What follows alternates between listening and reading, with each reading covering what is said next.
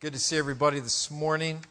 We, um, we're, we're, we're kind of in the midst of a series here. Um, we've been looking at our world, both hidden and future. And we're going to do a, a three week study before we um, jump into the Easter season, which I'm real excited about that. Easter comes a little bit earlier this year at the end of March. I'm predicting that this weekend will be the last cold weekend. So you can call me on it.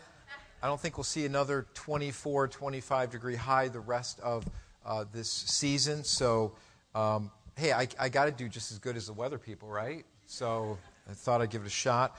Um, so we're excited about our Easter messages, and uh, so be praying for that. But, but what I want to look at over the next three weeks is, is what will be. The Bible really, what's great about the Word of God, it, it doesn't even, it shows us what's happened in the past in our history, uh, but it also shows us what's going to occur in the future. And, and what I want to do over the next three weeks is just, just dig into the Word of God and see what the Word of God has to say about prophecy and what will happen in the future and why this is important for us to understand as followers of Christ. How many know that there are signs all around us that show us that the end times are now? That we're actually living in the end times now. We're going to see what the Bible has to say about that and how we should be preparing ourselves as believers in guarding our hearts above all things in these last days. And we're going to see what the scriptures have to reveal about that because we believe that the scriptures are from God, that they're God's holy word, that they're ultimate truth, they're absolute truth that we need to live our lives by, and they protect us and they guide us in all truth. So, what we've, what we've discovered over this series is we've discovered two basic biblical truths. And one of those basic biblical truths is there is a spiritual world. Can I get an amen? We live in a spiritual world, whether we believe it or not. The Bible is very specific when it comes to the subject of the spiritual world. What's going on behind the curtain, right? The Wizard of Oz. You had, you had Oz behind the curtain, the big green head. There's something going on. It wasn't just the big green head, there was something manipulating the big green head. And if you haven't seen The Wizard of Oz, I just gave it away. And if you haven't, get a life. You need to watch it, okay? So behind that, we know there's something going on that we don't necessarily see that's, that's working behind the scenes. The Bible is very specific when it comes to the subject of the spiritual world, such as angels, demons, and Satan. Satan. These are not fairy tales, and we need to be very careful to separate what's coming out of Hollywood from what's defined in the Bible concerning the spiritual world. Now, let me just say this the, the topic of the spiritual world is very popular today. If, if, if you see anything on TV, there's a lot of shows about the spiritual world. The Long Island Medium, all these things are real popular shows trying to contact the dead and, and trying to reach out beyond the grave. Many people want to know where are my relatives? Are they okay? And they'll go through a medium, which the Bible strictly forbids, and, and try to reach out, and people's hearts are touched and they're crying because they, they, people's heart, there's something intrinsic in our heart that says there's got to be something more. There's got to be something more than this world that we live in. And, and if, if, you if you have a heartbeat, if there's blood going through your veins today, there, has been a time in your life where you've come to the point where you said, There's got to be something more than what I see. There's got to be something more than just waking up every single day and just going to work and trying to save for retirement so that I can move to Florida and be part of a shuffleboard team. There's got to be. By the way, shuffleboard is just fun. It, it's just fun. We've played it before.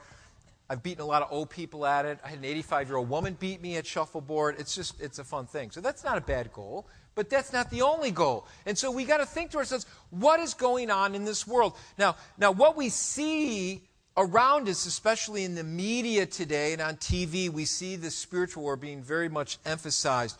Um, uh, we, we hear things about how to get in contact with the spiritual, get in contact with your spiritual self that are very anti biblical. Let, let, me just give you some, some things that, that are being taught, uh, being paraded, such on, on shows like PBS, Wayne Dyer is a very popular figure on, on PBS who, who, who's very, very spiritual and, and feels like he's got insight into the spiritual world. He says this Wayne Dyer uh, in his book, Sit Back and Let the Unseen World Take Care of It. This is what he says To make your dreams come true, you must go to the unseen world. The world of the Spirit or inspiration. It is a world that will guide you to anything you'd like to have in your life. He also said you, you have a very powerful mind that can make anything happen as long as you keep yourself centered.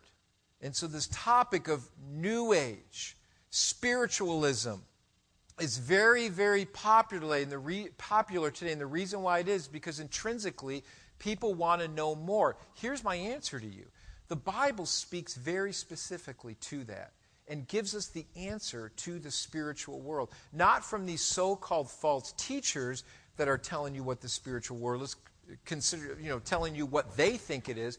But the Bible, which we believe is truth, gives us the answer to the spiritual world. That we don't have to depend on other people to give us their so called opinions about what they think the spiritual world is that can lead people into destruction and shipwreck their faith. So we know that we live in a spiritual world. We also have discovered over the series that we are not separated from the spiritual world. So we need to biblically define what this spiritual world is. 2 Corinthians 4 4, Paul says that the, the, Apostle Paul says, the God of this age, which we know is to be the devil or Satan, has blinded the minds of unbelievers so that they cannot see the light of the gospel of the glory of Christ, who is the image of God, or the exact representation, or that word image means exactly the same kind of, which we believe that Jesus is God. Now I want you to notice what Paul says here. Satan has done what? Blinded the minds of unbelievers. How? And we've studied this over the last couple weeks. He sidetracks us into different isms humanism, paganism, the worship of yourself, the, the worship of New Age, such as Wayne Dyer teaches. Uh, he sidetracks us from the truth of who Christ is. And so anything that can take us off our minds off of God and the focus of Jesus Christ, that is what Satan delves into. He wants to blind us from the truth of God's word. So we need to protect ourselves. Naturalism, atheistic naturalism, such as Darwinism, would say there is no creator. There is no creator of man. There is no creator of the universe. All this is done by nature. It's all done haphazardly. And, and this can blind us to the fact that there is a creator, someone that has created you, but they want to depend on naturalism, that this has all happened through a naturalistic order. This is all to blind us from the truth of God's word. So we live in a very spiritual world, whether we believe it or not, and it's done through a lot of teachings that come into our world. And so if you're not a follower of Jesus Christ here this morning, let me just encourage you that the Word of God speaks to this that there's hope in the Word of God, that Christ has come to expose those hidden things and to shine His light on every dark place. Amen? When Christ comes into your heart, it's like, a, it's like a beam of light that shines the truth on all this darkness.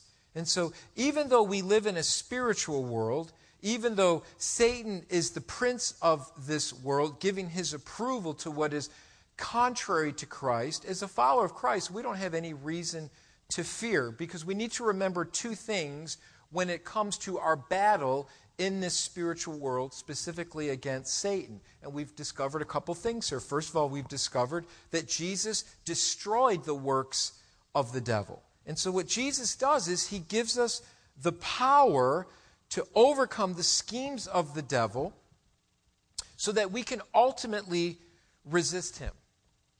And so we don't have to fear the enemy and what he's doing. We have the power in Jesus Christ, who has revealed the truth of us, who the truth of Christ is within us, to overcome and resist the enemy. James 4 7 says, James says, Submit yourself then to God and resist the devil, and he will do what? He will flee from you. So we have to find ourselves in Christ, and that's where our protection is it's in Christ. So we know that Jesus destroyed the work of the devil on the cross 2,000 years ago. We understand, too, about Satan. It's not this yin and yang thing that New Age teaching would tell you that you have Jesus on one side and Satan on the other, and they have equal power. What we need to understand about Satan is that Satan's power is limited. He is a created being, the Bible says. He was an angelic angel that got so full of his own pride that he wanted to be like God, and he fell from heaven, taking with him many angels with him who also fell, who do his bidding. So he's under the auspices of God. He's under God's ultimate control. It's not this yin and yang thing where you know you got you know the, the, one shoulder you got a demon, the other shoulder you got an angel, and there's this equal power between the two. It's not that way at all. Satan has limited power. He's a created being under the power of God, and God places limitations on him. So our greatest defense against the enemy is to be prepared and alert. Peter even tells us, listen, be on your guard, be alert.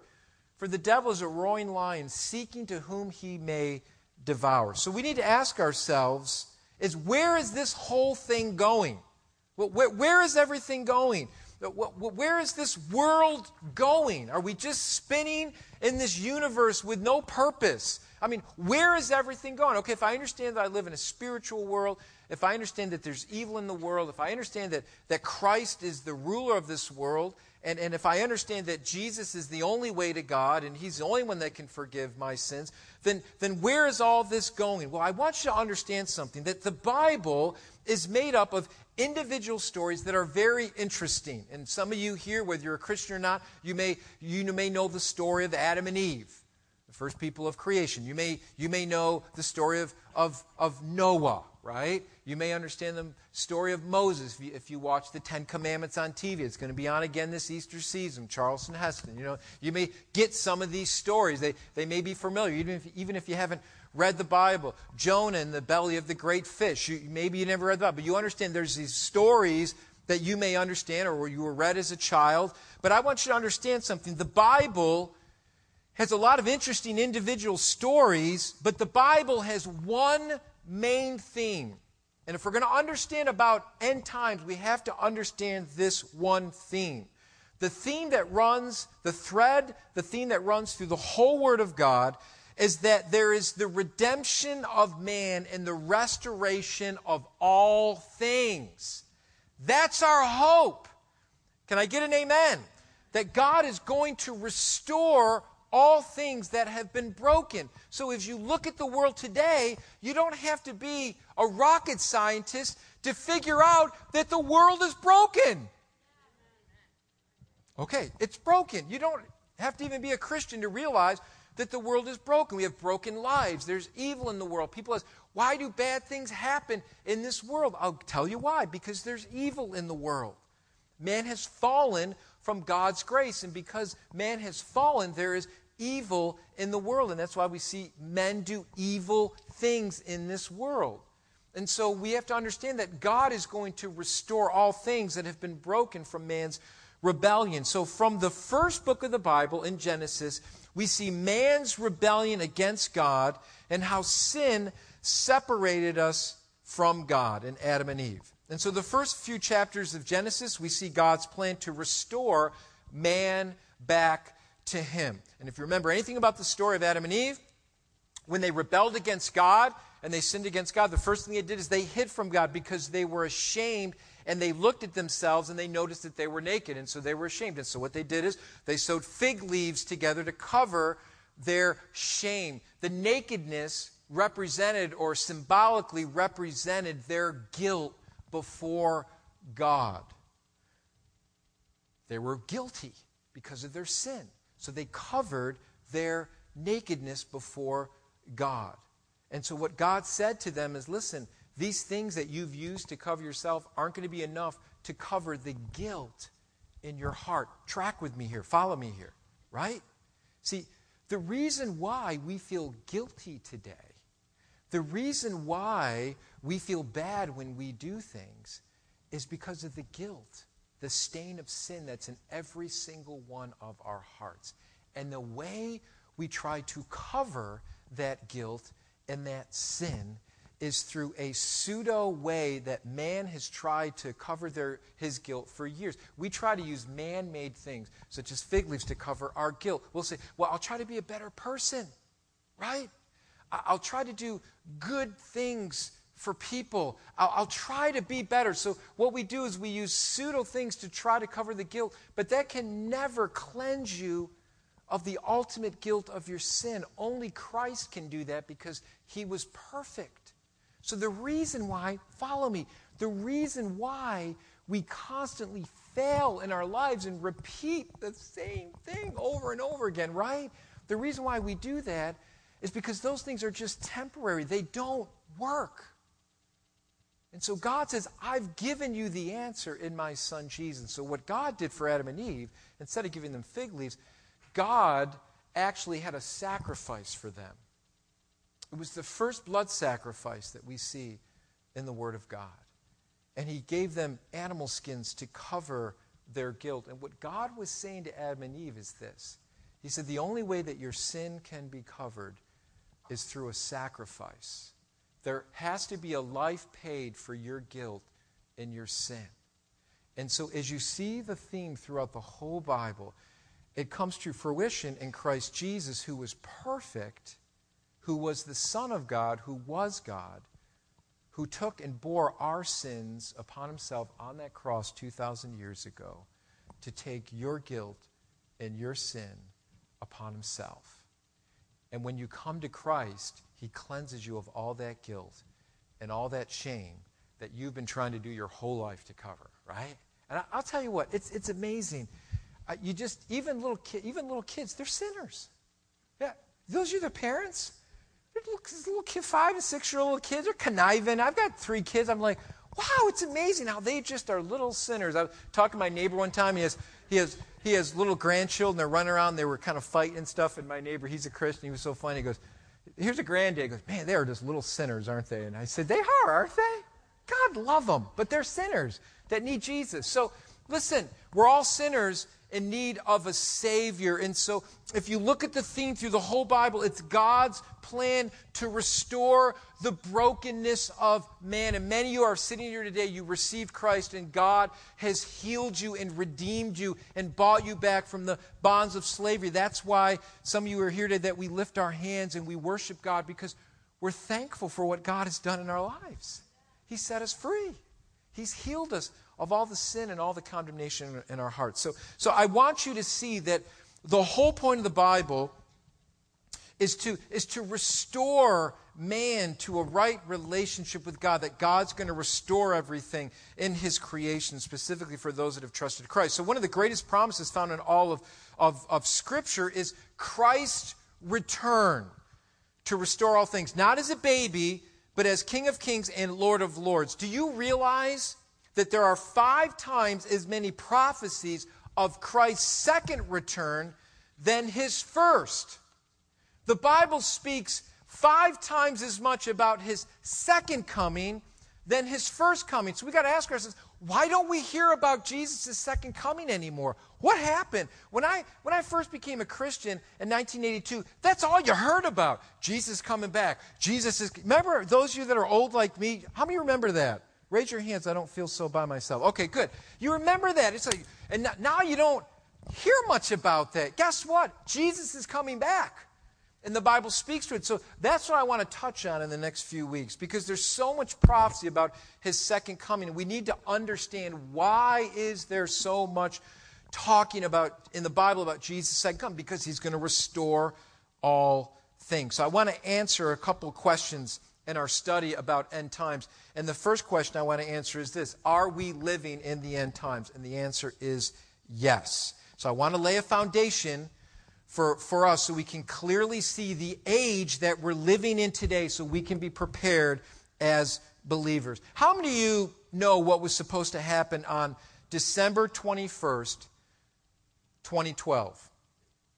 Anybody know what was supposed to happen on that day? What was supposed to happen? The world was supposed to end. How many remember that? Okay, so you already forgot. It's only like three months after. Okay. According to the Mayan calendar, this was like big talk Um, in fact, when we were in Guatemala last year, we went to go visit some ruins, and there was some big celebration about the Mayan calendar, and they had New Age music, and it was real spooky and weird, and we were just laying hands on thing and rebuking the demons out of no i'm just teasing. it was just really freaky and they were really celebrating this mayan calendar thing that, that you know there's tv shows on it and was the world going to end? What, what, what was the sun going to burn up? Was was a planet going to collide with us? Um, were there going to be monkey men that were going to rule the earth? That's how i think it's going to end. No i'm just teasing. Um, there, there what is going on? And this was a big big deal. Guess what Nothing happened. I wasn't worried about it. I wasn't worried on December 21st because I, I know what the Bible has to say. And this was a big thing that the world's going to. So it kind of piqued people's curiosity. It was interesting that even on cable and satellite TV, there's a lot of shows that began to talk about biblical prophecy. It kind of piqued people's interest into the end times and how the world is going to end. Guess what? The Bible's been speaking about this for 2,000 years on how the world was going to end. And so let's look to see what is happening around us. Jesus warned us that the end would come. Look at your, if you've got your Bibles or your notes or look up at the screens, look at Matthew 24 what Jesus says about the end times. It says, Jesus answered them when they, when they tried to corner Jesus and said, Jesus, what's going to happen? How's everything going to end? Jesus said, Watch out that no one does what? Deceives you. For many will come in my name. There'll be those with Mayan calendars. There will be individuals that say, I'm going to give you this date. How many of you have known that there's been people in the past that have predicted over and over and over again when the end of time was going to come? And over and over again, they have to keep switching their predictions, right? Because it comes, it passes, expires, and it doesn't work. So Jesus even said this 2,000 years ago For many will come in my name, claiming, I am the Christ, and they will deceive many. You will hear wars and rumors of war, but see to it that you are not alarmed. Such things must happen, but the end is still to come. Nation will rise up against nation, kingdom against kingdom. There, there will be famine and earthquakes in various places. All these are the beginning of birth pains. Are we not seeing that all around us today? Yes, we are. Look at what Jesus says in verse 36. He says, No one knows the day nor the hour. Let's say that together. No one knows the day or the hour. I don't care what Bible teacher it is I don't care how much knowledge they have in the Word of God. If anybody makes a prediction on what day the end will come, this is what you are to do to that, okay? Just do a raspberry to the TV, turn the guy off, and say, because it's all sensationalistic, and I know everybody wants to know, oh, this is when it comes, and this Bible verse lines up with this, and this number lines up with this, and this script, oh, and they got it all, and, they got, and they're like, oh, isn't that neat and dandy? Nobody knows. Nobody knows. Not even the angels in heaven nor the Son, but only the Father. No one knows when the end will come.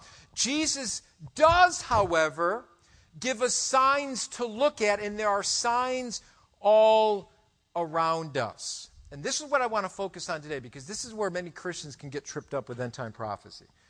It, it, it, can get very sensationalistic, and I know there's some churches that really focus a lot on end time prophecy, and oh, look at this verse in Ezekiel and this verse and that, and we'll put it all together, and look at all this, and everybody goes, oh, that's Russia coming down, he's the bear. No, there's China. China's to be the one that comes. Uh, listen, listen. Before you get all crazy on me, okay, let's look at what the scriptures say. Because it's interesting, every time Jesus was, was forced into talking about end times, he seemed to always turn it back to evangelism. He seemed to always turn around and say, You need to be ready. You need to be prepared. We need to keep preaching the gospel message of Christ till the end comes. Because what can happen is we can get so worked up about end times that we forget about we live in this time and people need to know about Christ now. Right? So let's be careful. We all crazy and I know people like to chase end time prophecy conf- conferences. I, am not saying they're bad in themselves, and it's not good to know about these things. We need to talk about the return of Christ. We need to be prepared. But the whole reason to talk about these things is so that we can be prepared. And I'm going to give you a couple things here for the reasons why we need to be ready as a church in these end times, because end times are going to be characterized by a couple of things. And this is what I want to emphasize today. The end times are going to be characterized by a couple of things. And let me give you two of these things, and then we're going to really dig into these things next week as we go into the book of Revelation. So I'm going to put out a challenge right now. You ready? Book of Revelation, you can read it really quick in two days. I'm going to challenge you to read the book of Revelation before next week. Okay? So how are going to do it? Raise your hand and say, Pastor, I will do it. Oh, you guys are so obedient. That's great. Okay, we'll see because I'm going to test you next week on the book. Just to, and you know what? Just read it. Don't get all caught up. What's this seal and what does this mean? And oh my goodness, what, what's the, the, the, you know what is what does that mean? I, what's this dragon mean to this? Just read it. Just read it, and and just we're going to talk about over the next two weeks. Okay, so good. That's my challenge to you. So let's look at what the end times are going to be characterized. Here's a couple things. First of all, the Bible tells us the end times are going to be characterized by a lack of godliness. By a lack of godliness. Paul stresses this, the Apostle Paul stresses this to young Timothy, who, who, who, who, who Paul took under his wing and trained him to be a pastor. And he says, Timothy, this is what you're going to have to watch out. Something written 2,000 years ago is so apropos to what we're going through today. Listen to what he says. He says, But mark this there will be terrible times in the last days. People will be lovers of themselves, lovers of money, boastful, proud, abusive, disobedient to their parents, ungrateful, unholy, without love, unforgiving, slanderous, without self control brutal, not lovers of the good, treacherous, rash, conceited, lovers of pleasure rather than lovers of God, having a form of godliness but denying its power, have nothing to do with them. What is Paul saying is a key ingredient to the end times rebellion. Man will rebel against God, and they will become lovers of themselves. Pride will enter into the heart of man, and they'll begin to elevate themselves and not God. Man will say, We have the answers. We know what's best for ourselves. And what, what begins to happen is that seed of hatred and rebellion rises up within man, and it's every, it becomes every man for himself. How many of you, you live in this age where you just see selfishness, and I'm, I'm going to point to myself too, selfishness all around us? That in our culture, it's all about me, right? You see it. And I, I try to be very careful in, in my life about not getting irritated or impatient because I have zero patience sometimes, right? Am I the only one? I know there's some of you. Do I need to start calling your names? Okay, I know some of you, all right? You know, wives, you're hitting your husbands. Okay, I know some of you are impatient, right? And I've got to catch myself because because in these last days, we're going to be, really what he's saying is lovers of yourself. That, that everything has to revolve around you and your needs, and you have to have it your way, and we need to have it right away, right? I told you about that last week in Panama. We were in a McDonald's, hour and a half to get our food. Hour and a half. I was somewhere getting a burger and I had to wait five minutes. The guy next to me was like, I can't, I can't believe this. Who's back there? Is anybody back there? And I'm like, I go to the guy, no, they're, they're cooking it. Will you just settle down? You sinner going to hell. Will you just settle down? Okay? It's all going to be all right. You know, they were cooking it. Five minutes. Hour and a half in Panama waiting for. There would have been knife fights in Rochester in line if people had to wait. It would have been chaos. They would have had the SWAT team surrounding McDonald's because people would have had a riot in there. You see, the problem is we are so in tuned to ourselves that everything revolves around me. We are such a consumer society, right? My smartphone is two and a half years old. My friend Ray, who went on the trip with us, got a brand new Samsung Galaxy. And I looked at his, and I have to admit, I looked at his, I got to get a new phone now. This thing is a piece of junk. And I felt like throwing the thing on the. It, it's fine. It works fine. But what, whether you get the iPhone 1, 2, generation 3, 4, IX, 3, 4, XI1 phone, right? It, because it's, wait a minute, it's got a better camera. It's, it's got the, it's not 720, it's actually 1080.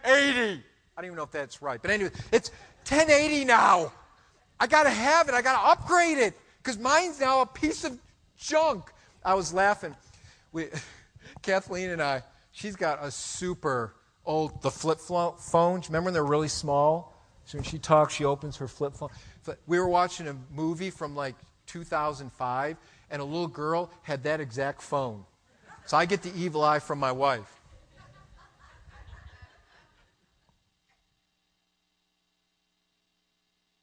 Same phone, Barden.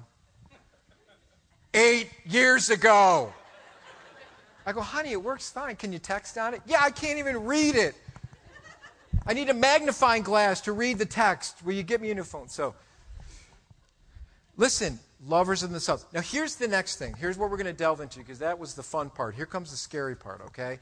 Because I want you to realize this is, this is the mark of the end times where God's going to redeem everything, God's going to judge everything. But here's a true sign of the end time, and it's the spirit of Antichrist. Now, some of you may have any idea what that means. Some of you have studied any biblical prophecy, you know what that means. But listen to what John says. We know that men are going to be lovers of themselves, and then there's going to be this spirit of the Antichrist. 1 John 2.18, it says, Dear children, this is the last hour, and as you have heard, the Antichrist is coming, which we're going to, you got to come next week to hear about this. We're going to talk about who is the Antichrist. Know, was it Hitler? No. Was he like an Antichrist? You better believe it. But we're going to look at specifically what the Bible has to say about Antichrist. But he says it is coming. But this is interesting what John says. Even now, many Antichrists have come. And this is how we know it's the last hour. Now, Paul gets a little bit more specific here in Thessalonians, where he says, For the secret power of lawlessness is already at work. But the one who now holds it back will continue to do so until it's taken out of the way. Now, I believe that's the body of Jesus Christ. And, and we're going to talk about that next week. But there's a presence in this world today. And believe it or not, there's the power of Jesus in this world today that's represented through the church of Jesus Christ, the true followers of Jesus, right? And there is something that's holding the person of the Antichrist back. Until that is revealed and taken away, the Antichrist will come into full fruition and be a person. We're going to, and if you read through Revelation this week, you will understand a little bit more about the person of the Antichrist. Now, and I'm going to tell you my opinion of what I think is going to be characterized by, by, by the Antichrist. So John tells his listeners, listen, this is the last hour. So what does he mean? Well, what John means is the time between Christ's ascension and his return is the last hour. So the last hour is not 60 minutes, but what Jesus is saying, it's a span of time. And John says we are in the last hours. Now think about it. He wrote this 2,000 years ago. So think for a moment. John spoke these words so many years ago. What time do you think it is now? I think it's the 59th minute. I think we are getting so close to the end times, and we're going to really unveil that next week. So we need to be ready. And so in this last hour, John and Paul tell us that it will be marked by the spirit of Antichrist. And the Bible teaches us that it will be a person that will come in the end times. Jesus talked about him, and this person will deceive many. And, and as you read through the book of Revelation, you're going to hear about this seven year tribulation period where God will send his judgment on the earth to, to redeem. Once again, God's judgment in the tr- seven year tribulation period is not just to pour out his judgment upon sinners, but to redeem those to come back to him. That's really his ultimate goal. And as you read through the book of Revelation, you're going to see this rise to power of the Antichrist. And the people that will follow the Antichrist will be marked with a, with a number, a symbolic number. Many of you have heard this number 666 this unholy number. And without this number, no one can buy or sell. So, unless you're marked with this symbolic number in the end times, which will, which will be the, one of the antithesis of the Antichrist, is that you cannot buy or sell anything without this number. Now, is it going to be a 666 on the forehead? I have no idea. But there's going to be some mark that will be placed on people, and you cannot buy or sell. So that basically will, cripple anyone who doesn't take the mark of the beast because they can't buy or sell anything. They'll just starve, or they have to live by themselves and try to sustain life for themselves. And so here's what's going to be marked by this Antichrist, and we'll talk about this a lot coming up the next couple weeks. He will create this, the Bible says, he will create this one world type government, and he'll unify the currency. And what's interesting, if, and the reason why I bring this all up now, is what's interesting, we're already seeing that at play today. Let me give you one example. Ready? The one example that we see of this one world currency coming into existence today. First of all, you've got to realize between America, the economy between America and China, and China is like this. They own all our stocks, they buy all our goods. If you don't think that the economy hinges on everybody else, get your head out of the sands. Okay? So that's playing in part of this end times. But, but here's something I want you to see. The unifying of the currency is very interesting to me because much of Europe today has one currency called the euro, right? Not, not, not, not, not what you eat at the Greek restaurant, okay? This is, which are really good, by the way. This is the euro. It's a, it's a, it's, that's a gyro. This is the euro. It actually kind of says, kind of says the same. Now I'm hungry. Thinking about a gyro now. Okay. This is a currency uh, that, is, that is instituted by the European Union of Nations, and it's the official currency of the Eurozone, which consists of 17 of the 27 uh, a member state of the European Union. Now, here's what's interesting the euro is the second largest reserve currency, as well as the most traded currency in the world after the United States dollar. Hmm. All of us should say, hmm, isn't that interesting? The Antichrist, you can't buy or sell without the mark. And the Antichrist is going to come in and bring unity because at first everybody's going to follow him and think he's, he is going to be the one that has all the solutions to the economic issues in our world today. People, look at how our world is just teetering on economic disaster. You just watch the news for any length of time. Greece and Italy, they don't even have a government. They're having issues putting their government together. And everything is just teetering like this. And wouldn't it, wouldn't it be interesting as we read scriptures that the Antichrist will come in and fix the economic issues and problems and lift himself up as a world leader? Wouldn't that deceive many because they would think that he has all the answers? Isn't it interesting how much we focus on the economy to solve all our problems? Feeding right in to end time prophecy. So, what the Word of God is saying through these apostles is the spirit of the Antichrist is anyone or any teaching that is against Christ. The person of the Antichrist will not be revealed until the time of the tribulation. At that time, I believe the church will be removed. And so, what is the message for us here today? Is the Antichrist message among us today? And I would say yes, with a resounding yes. Over and over again, we see this warning in the Word of God. And so let's see some of the warnings that even Paul gives us and what we are to hear today. 1 Timothy 4 1, Paul says to young Timothy, the Spirit clearly says that in these latter times, some will abandon the faith and follow deceiving spirits, things taught by demons. What's he saying? Guard your heart, guard your heart, guard your heart, guard your heart. 1 Timothy 4 3 through 4. For the time will come when men will not put up with what? Sound doctrine. Sound teaching that comes from the Word of God. Instead, to suit their own desires, they will gather around them a great number of teachers who say things what their itching ears want to hear. They will turn their ears away from the truth and turn aside to myths, things that aren't even taught in the Word of God. And I believe the greatest battle we have today as the church, I believe the greatest attack against the church today, and, and it's just a clear sign that we are living in the end times, is the attack against the deity of Christ.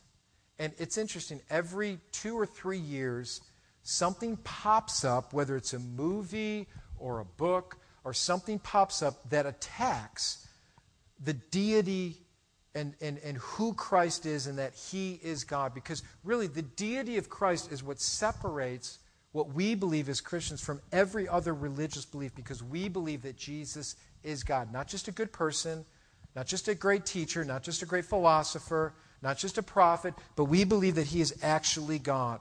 The Da Vinci Code, if any remember the, the book there and the movie, it sold 60 million copies.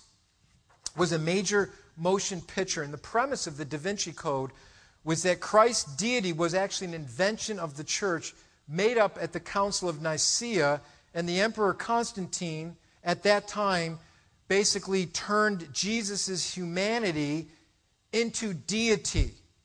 And that the church never believed in Christ's deity before that. That the church, hundreds of years before this council, just believed that Jesus was human, but didn't believe that Jesus was God. Now, this couldn't be any further from the truth. The Council of Nicaea was to reiterate what the church had already believed for hundreds of years. And actually, the church met to come against that very heresy. Because there was one guy, one nut job running around that was coming against the deity of Christ. So the church came together and said, okay, we're going to come against this nut job's idea that Christ wasn't divine. So the Da Vinci Code is completely false, completely built on false premise, and not even built on accurate, accurate church history. And the reason why these things keep coming up every year or two, or every three years, is because when you mess with the deity of Christ, you mess with our salvation. And if we don't believe that Jesus is God, then what that does is it takes away from what Christ actually did on the cross. Because what happens is, who died on the cross was not actually God, but just a good man. And if he was just a good man, then he is just like you and I, which is flawed, which couldn't take away our sins. But if Jesus actually died on the cross as God, perfect, then he is the only one that is worthy enough and perfect enough to take away your sins and please a holy God. So, the reason why we're doing this whole end time study for the next two weeks is that we as a church would guard our hearts from false teaching that would try to meander its way into the church. And that we would be on our guard as the body of Christ against what's going on in the world today. And I'll tell you what, the, the enemy can do it through so many ways, and he can distract us in so many ways. We need to be a people that are grounded in the truth of God's word so that we can stand firm in these last days. And guess what? Even in America, we're going to be persecuted for what we believe in Christ. We're already seeing that persecution today. Christians are already marginalized and they are not tolerated anymore for what we believe in the sanctity of life and the sanctity of marriage and all those things. We are marginalized now and, taught to, and thought to be intolerant and that everybody else is tolerant, but we aren't. People, that, that is only going to grow worse in these last days. So we need to be firmly grounded in the Word of God so that we can stand firm, so that we can proclaim the truth to those around us, that they might hear the truth of Christ and bow their knee to Him in repentance and find healing and forgiveness for their lives. Because only the truth of Christ Jesus can truly set us free. Let me, let me just leave you as we get ready to go into communion this morning. Let me leave you with this. I love this verse. Underline this. Just put this up on your refrigerator. I love this verse in Acts 4:12. It says, "And there is salvation in no one else, and there is no other name under heaven given among men by which we must be saved." Jesus is the only way. And listen, as, as we come to the, the table this morning, we take communion this morning, I want you to realize this is what communion represents. Jesus, on that Passover meal, that Last Supper, before he was to go to the cross, sat with his disciples and broke bread with them and basically instituted this to them and saying, This is my body. This bread represents my body, which is given for you. This cup symbolizes my blood that will be shed for you. This is a new covenant that I will make between God and you.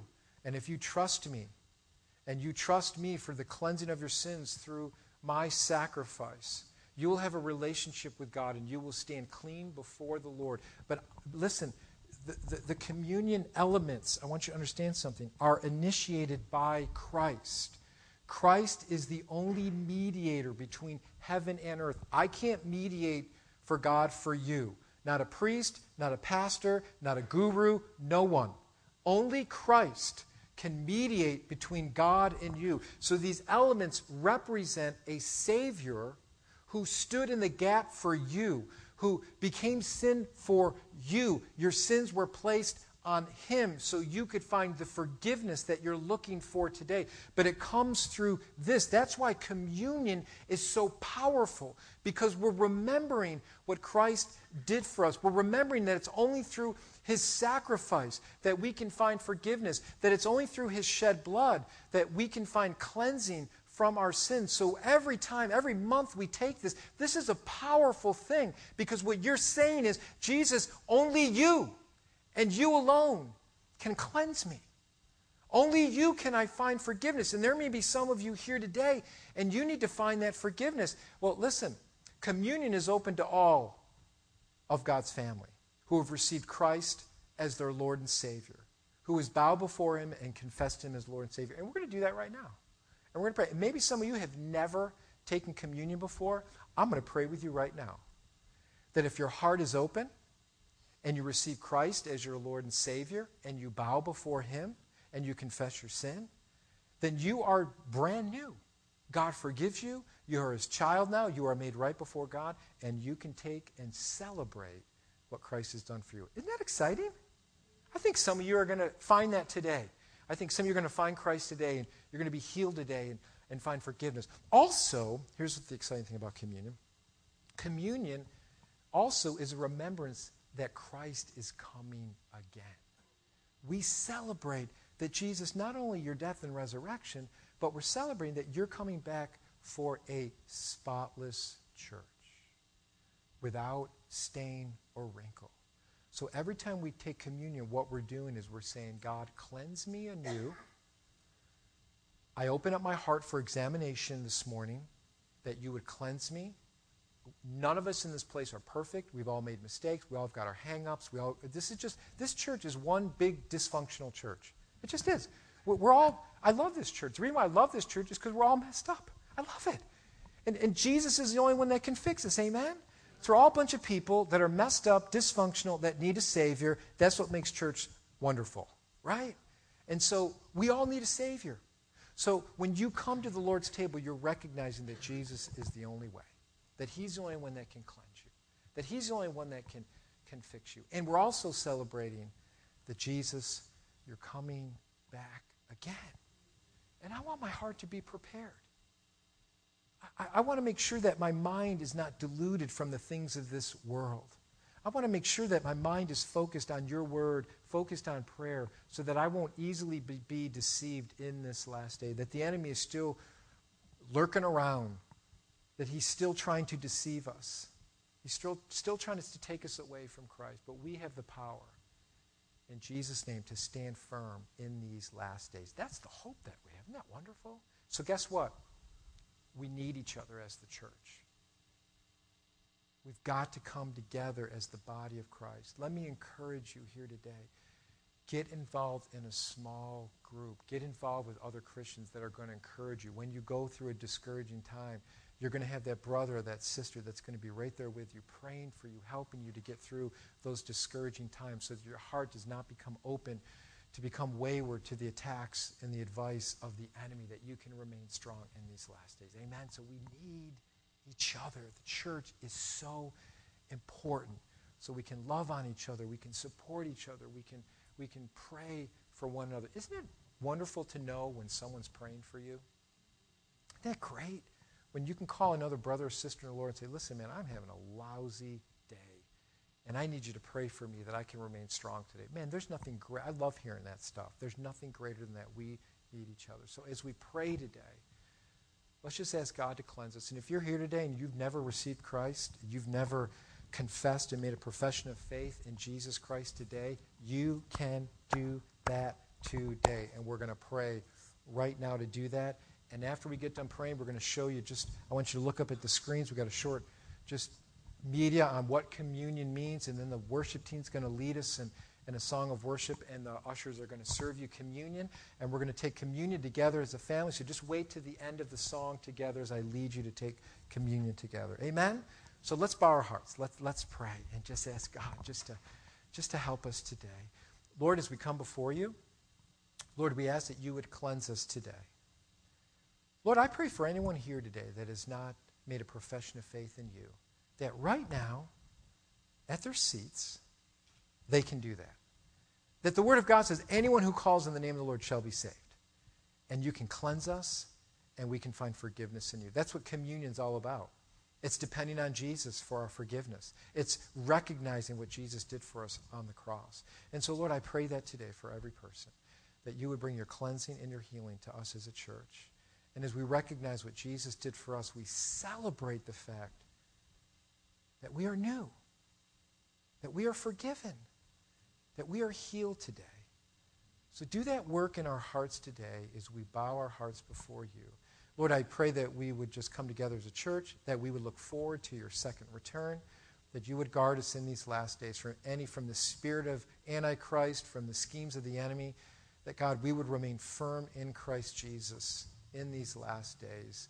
Keep us strong, God. I pray for every marriage here today, God, that you would unite them, keep them strong in you. I pray for every individual as temptation comes before us, that we would be strong in the Lord, that, that there's no temptation that is so great that can overcome us, that, there's, that God has not made a way of escape for us through Christ Jesus. We have the power in Christ's name now to overcome any temptation.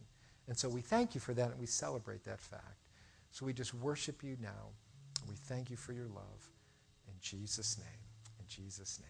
And everyone said, Amen. Go ahead and look up at the screens. Ushers, you can make your way forward at this time. God bless you.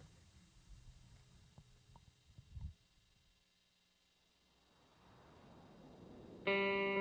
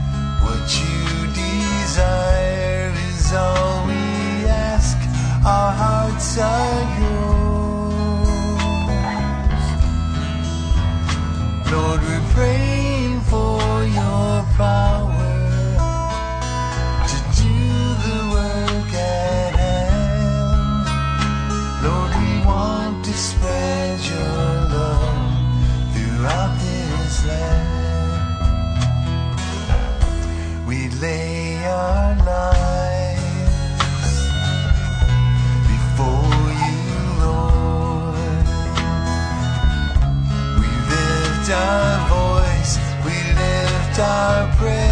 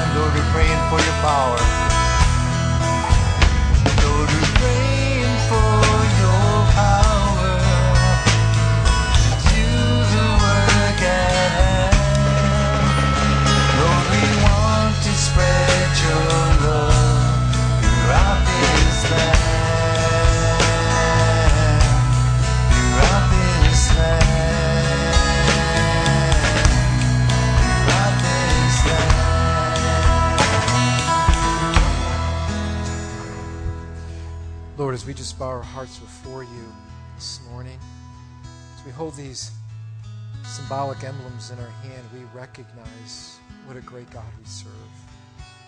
Lord, we thank you that you forgive us and you cleanse us when we put our faith in you. So, Lord, I pray for every heart here today. God, you would bring that cleansing as we put our faith in Christ Jesus. We hold this bread in our hand, which represents the body of Christ that was given for us that was bruised, the nails that were thrust through his hands and his feet, the spear that was placed in his side, the, the thorn that uh, was placed on his head that was made to look like a crown. Jesus, you did that for us because you loved us. And you knew this was the only way that we could find redemption, that we could find forgiveness, was through your sacrifice, your perfect sacrifice. For that, we're so grateful. So as we take this bread, we remember what you did for us. God, I pray for a cleansing here today. We thank you in Jesus' name. Let's partake of the bread together as the body of Christ. Amen. Amen. And Lord, we thank you for this cup. Lord, we know your word says that without the shedding of blood, without a sacrifice, there could be no forgiveness of our sin. This cup symbolizes your blood, which symbolizes your sacrifice, the ultimate sacrifice of death that you paid for our sin. The Bible says that you took on our sin. He who had no sin took on our sins that we might find the righteousness of Christ. And thank you, Lord, that there's nothing I could ever do to earn your love or deserve your forgiveness. It's all given by your grace. It's a gift that you give to those who place their faith in you.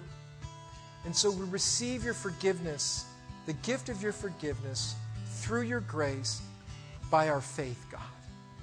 And so we place our faith in you today. We thank you, Lord. Protect this church, God. Lord, I pray that you would draw this church close together. That, God, we would be a body that would seek your face, that we would encourage each other, that we would love each other, that we would forgive each other, that we would grow through your mighty word. So we thank you for this cup that cleanses us here today, Lord. We give you the glory. In Jesus' name. Everyone said, Amen. Let's partake of the cup together. Amen. Amen.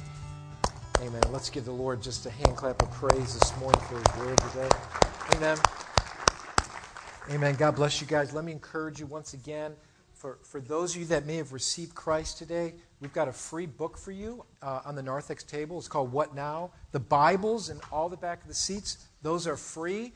You can take those if you don't have one. If you do have one, don't add to your collection, but uh, you're free to take those. But otherwise, God bless you. Have a wonderful day. Amen. Go in God's grace.